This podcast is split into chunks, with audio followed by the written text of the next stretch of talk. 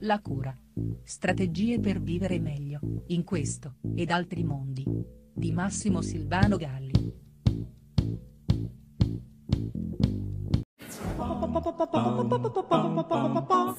Il desiderio dell'altro senza la necessità dell'altro è ciò che dovremmo cercare di sviluppare e a cui dovremmo educarci ed educare. Infatti, affinché la presenza di qualsivoglia altro risulti benefica, è fondamentale che sia scelta da noi e non subita in quanto indispensabile. Crescere e crescere bene sembrerebbe dunque risolversi in questa formula.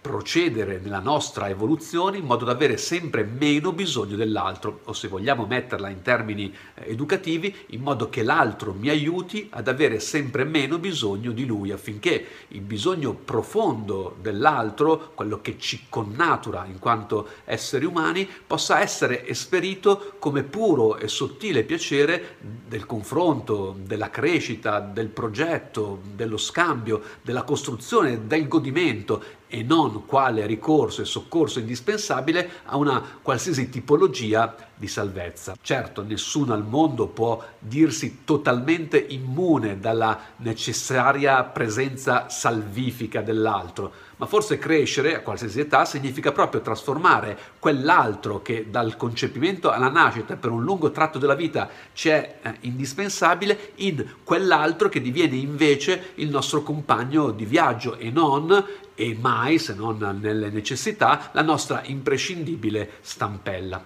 Quel che si registra invece è, ahimè, la diffusa tendenza a imprigionare e a imprigionarsi, anziché liberare e liberarsi come vorrebbe ogni sana pratica dell'amore. Una tendenza ben visibile nelle relazioni di coppia, ancor più in ciò che anticipa ogni relazione di coppia, ovvero nell'educazione dei figli, dove il gioco è spesso quello di vincolare l'altro anziché eh, liberarlo attraverso molteplici forme di dipendenza violenza. Si pensi, per dirne una, all'insano e diffusissimo rapporto, direi tossico, che si sviluppa tra genitori e figli durante l'esecuzione dei compiti per la scuola. Rapporto che peraltro il più delle volte è fonte di litigi, sintomo che bene esemplifica la struttura perversa eh, di ogni relazione non votata alla spinta verso l'indipendenza.